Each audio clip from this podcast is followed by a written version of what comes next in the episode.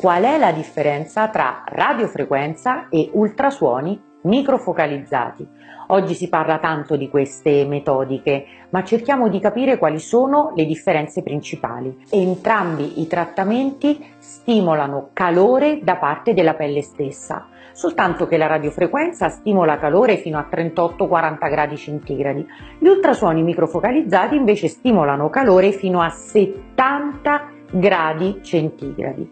La seconda differenza è sulla profondità di azione. La radiofrequenza agisce solo a un livello superficiale, al massimo a livello dello strato più superficiale del derma.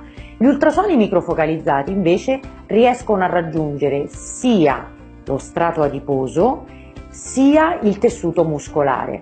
Cosa significa questo? Semplicemente significa che quando vogliamo ottenere compattezza e tonificazione superficiale, la radiofrequenza è un ottimo strumento.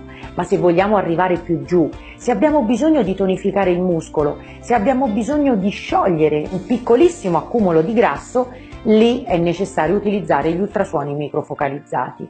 Non è una guerra tra le due metodiche, non ce n'è una migliore dell'altra, semplicemente le indicazioni sono diverse e il raggio d'azione è completamente diverso.